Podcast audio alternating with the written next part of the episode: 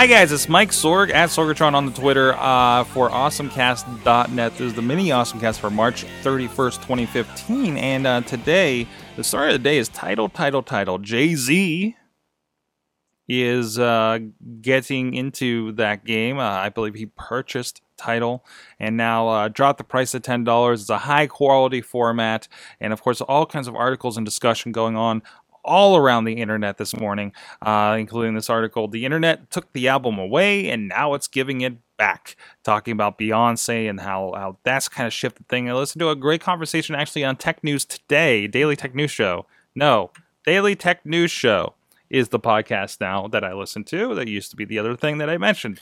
Um, but uh, about how uh, you know we, are bringing back the album, we're bringing back exclusives. There's a battle of exclusives. Uh, Jay Z, Taylor Swift in this unholy union uh, to to uh, bring the power back to the artist, and that, that's also a discussion. You know, that's also a kind of big question mark I have is like trying to get more for the artist, but also how much of that is going to the record label and what you know who's really winning in the long run here.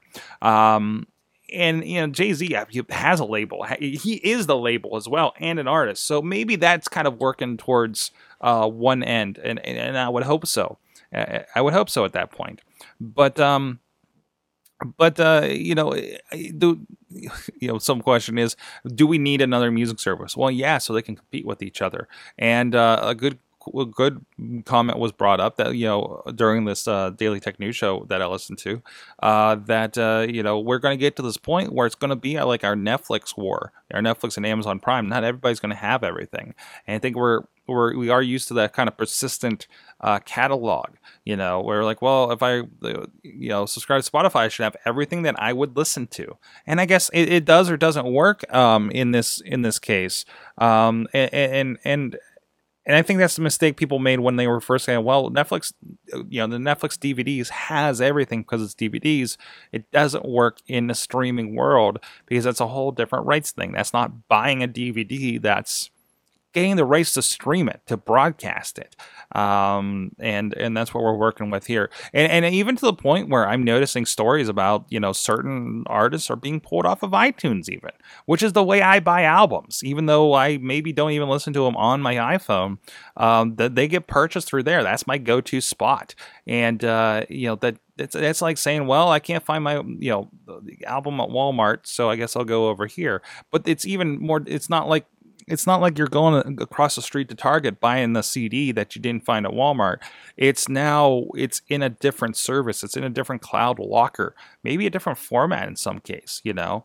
Um, and uh, I, I, think this is going to get really interesting, and and I think we're going to be maybe uh, uh, fast heading towards another pain point as far as music uh, goes.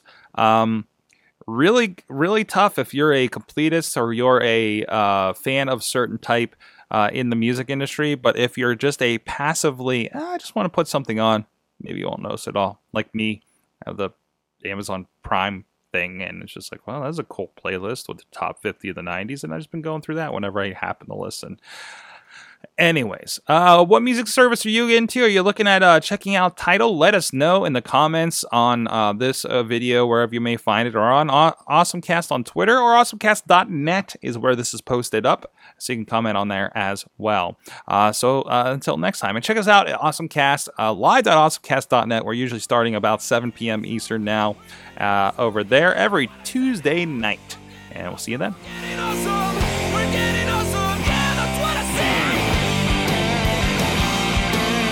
This show is a member of the Sorgatron Media Podcast Network. Find out more at sorgatronmedia.com.